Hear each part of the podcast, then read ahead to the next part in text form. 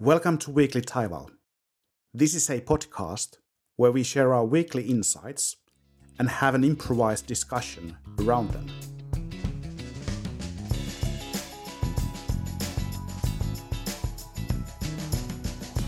Welcome to Weekly Taival, Reko and Michael. Hi, Petri. So, this week, guys, I wanted to introduce one of my favorite topics to our discussion, and while saying that, I realized that I seem to be having many favorite topics, but I guess that's not a problem. Uh, this week, I thought we could discuss the theme of data as an asset, not just the sort of pink and fluffy expression of uh, data as an asset, but really dive into the details of how does data become a real business asset that uh, businesses can actually transact with. And if as an introduction, uh, we could uh, think about, for example, some social media players who are in the business of marketing, where they've uh, been able to get themselves into a position where they get quite a rich set of consumer data in exchange for their services that they can actually use in creating hyper targeted marketing capability that they can then sell uh, to their sort of uh, marketing customers. And they really get uh, insightful data about their consumers, and, and hence they can really drive out high conversion rates on their marketing campaigns. So I wanted to us have a critical look at this and think about whether we could actually um, make data in such business contexts um, uh, a value generating asset also for the sources of the data. Here, in this example, the consumers. So, what if we had a model where us all, as consumers, were providing our data for, let's say, Facebook, in exchange for a uh, stake in the profits they could actually make in the use of that data in their marketing engine?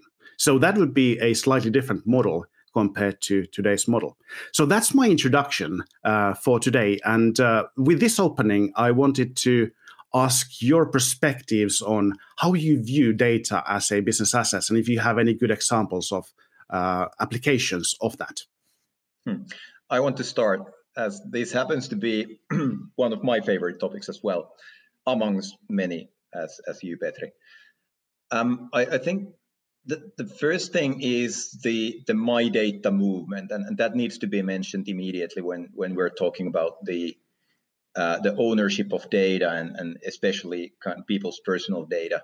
I think the model that you describe, where people would get the returns uh, for in in exchange for providing their personal preferences and personal data, uh, is something that is that is being uh, explored as we speak. I, I, think when the social media giants, uh, Facebooks, Googles, and these guys were uh, born, the, the, the data uh, monetization was a wild west.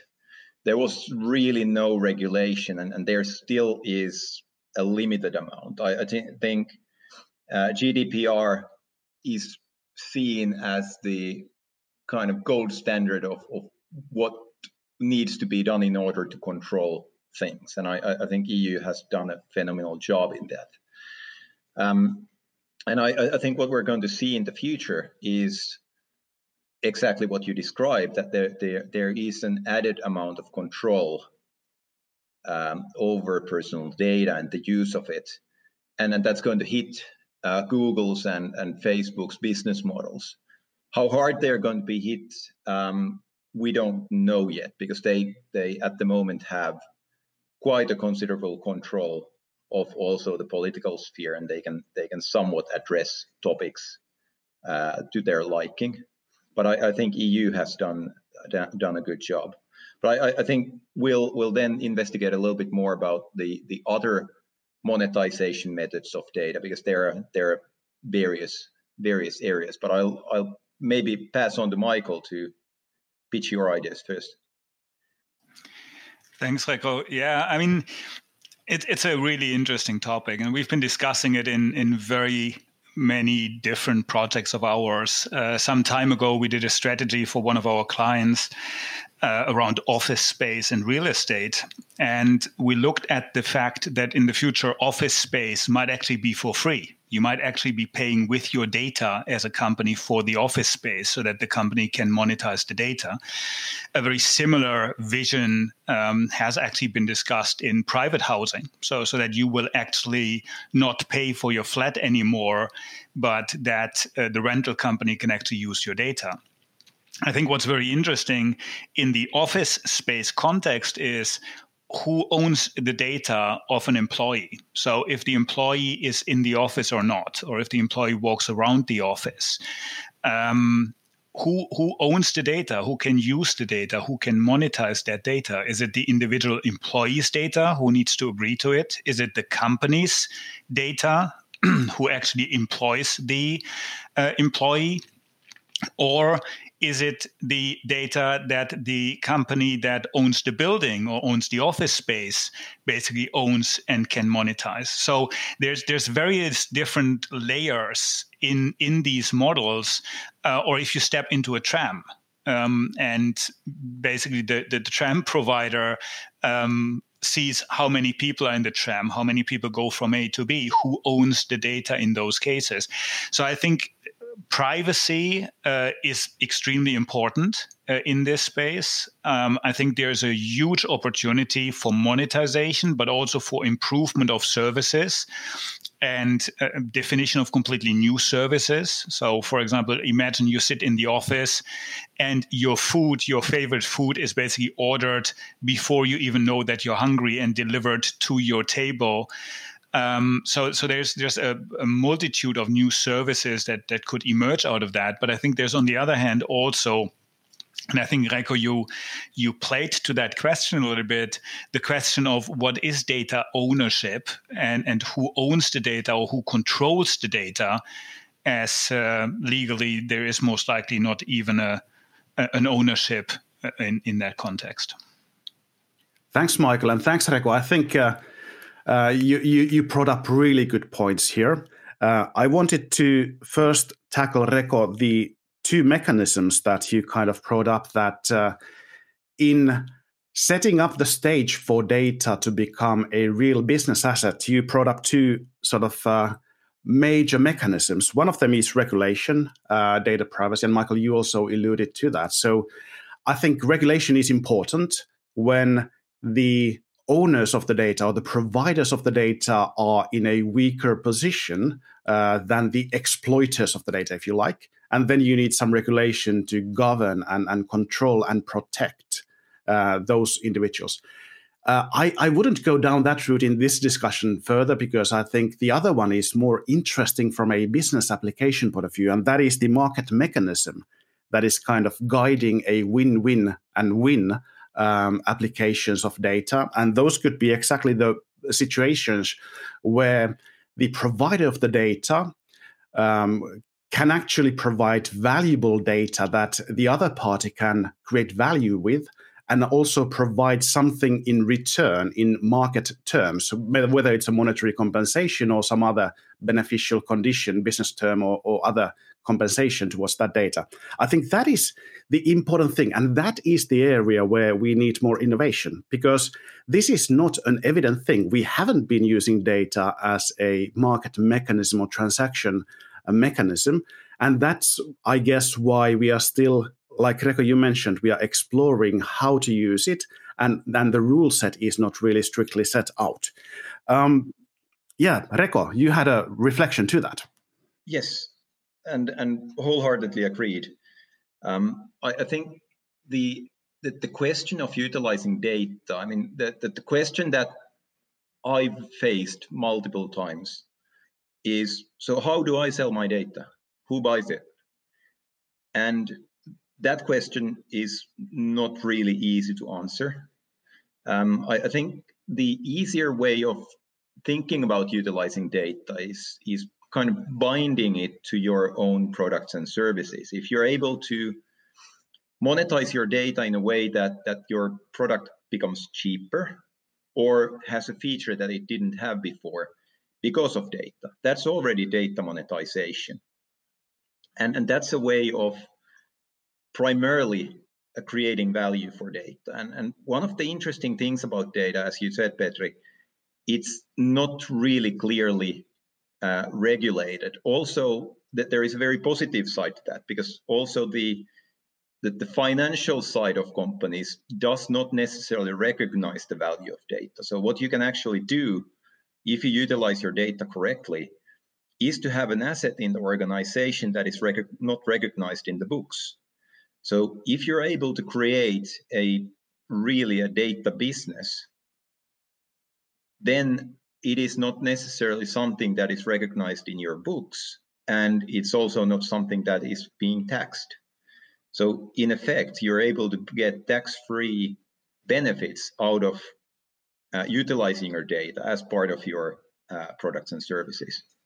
Very good point. And uh, one of the very practical problems with uh, recognizing the value of your data asset in your books is the fact that data as such doesn't really have any value. The value is in the context you use it for value creation. Therefore, it's really difficult to define the standards for evaluating your data asset. So that's obvi- obviously one challenge.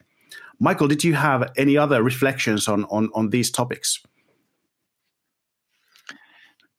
Yeah, I mean, I think one one thing that comes to mind as as a key example, and we've been discussing that uh, a lot with, with our clients, is for me circular economy, which is one of the key areas where data will be a key enabler of whatever new services you will be having. Because in, in order to cater for circularity between companies, you need to make sure that the data streams are understood, the resource streams are understood. And that, to a large extent, is defined by exchanging the right data between companies so that the whole concept can actually work at the end of the day. So I, I think from, from that point of view, we will see areas where data is a nice to have, where, where you will basically see it as an add on or, or, to, to provide new services. But then we will see areas emerging where data is basically a key ingredient. So without thinking about exchanging data and without building on a on an active data exchange, you will not even be able to to tackle uh, these areas. And, and I think that that will be something where we will see more and more uh, new services or potentially even completely new industries emerging on top of the data. Um, at the same time, I, I fully agree with, with, what we said, what you were saying about the data privacy. I, I, think this is something, and the regulation. I think this is something where we're only seeing the beginning um, of this, and, and, I think specifically. Uh, regional regulations will only go that far as data can be transferred and, and moved around the world very quickly, legally or illegally. Um, so, so on the regulation side, on, on understanding what what needs to be put in place, um, I, I, think we will we still have a long way to go. Excellent point, Michael, and excellent points, I should say. Uh, to wrap up, I think we had really, really good uh, aspects to how to uh, get data to become a real business asset. We, we, Reko, you mentioned the balance between the need for regulation, as this is a new pheno- phenomenon, but also that regulation should be balanced with um, uh, the market mechanism that is allowing for new business innovations and providing a structure for this kind of a business. Then we talked about, Michael, you mentioned uh, paying for your services through your data. And then you raised the ownership question of data and also highlighted the need for privacy and the related complications that there may be between employers and employees, for example. Then, Michael, you mentioned the very important point of data being an enabler of the circular economy. And you've also brought up this very important topic of data being used as a value creation booster for your physical assets, not only your material flows, but also, for example, higher utilization of your capacity, be it office space or anything like that. Data is very powerful there. And I think we can see many applications in, in that area. So to sum up, I, I, I, wanted to, based inspired by this discussion, I wanted to offer a business tip of the week for anybody who's listening and interested in uh, challenging themselves with this kind of a thing. Um, given the example we talked about in the start, uh, the Facebook kind of a thing where uh, these giants get their most important raw material for free, the data, the consumer data, and use that in their production engine, the hyper targeted marketing engine, in generating revenues for themselves. There could be somebody who's setting up an alternative model where you kind of get that data, but in exchange, you provide a token, a stake in the returns you are being able to generate with the help of that data back to the providers of that data. That could be, like you mentioned, the My Data movement. So that could be a direction we can see some of these data enabled businesses going forward uh, uh, taking. So really interesting discussion. I know we could talk about this all day, but it's time to thank you, thank the listeners, and uh, looking forward to our next chat. Thank you, Michael. Thank you, Reko. Thanks, Petri. Thanks, Petri. Would be really good to talk more about this.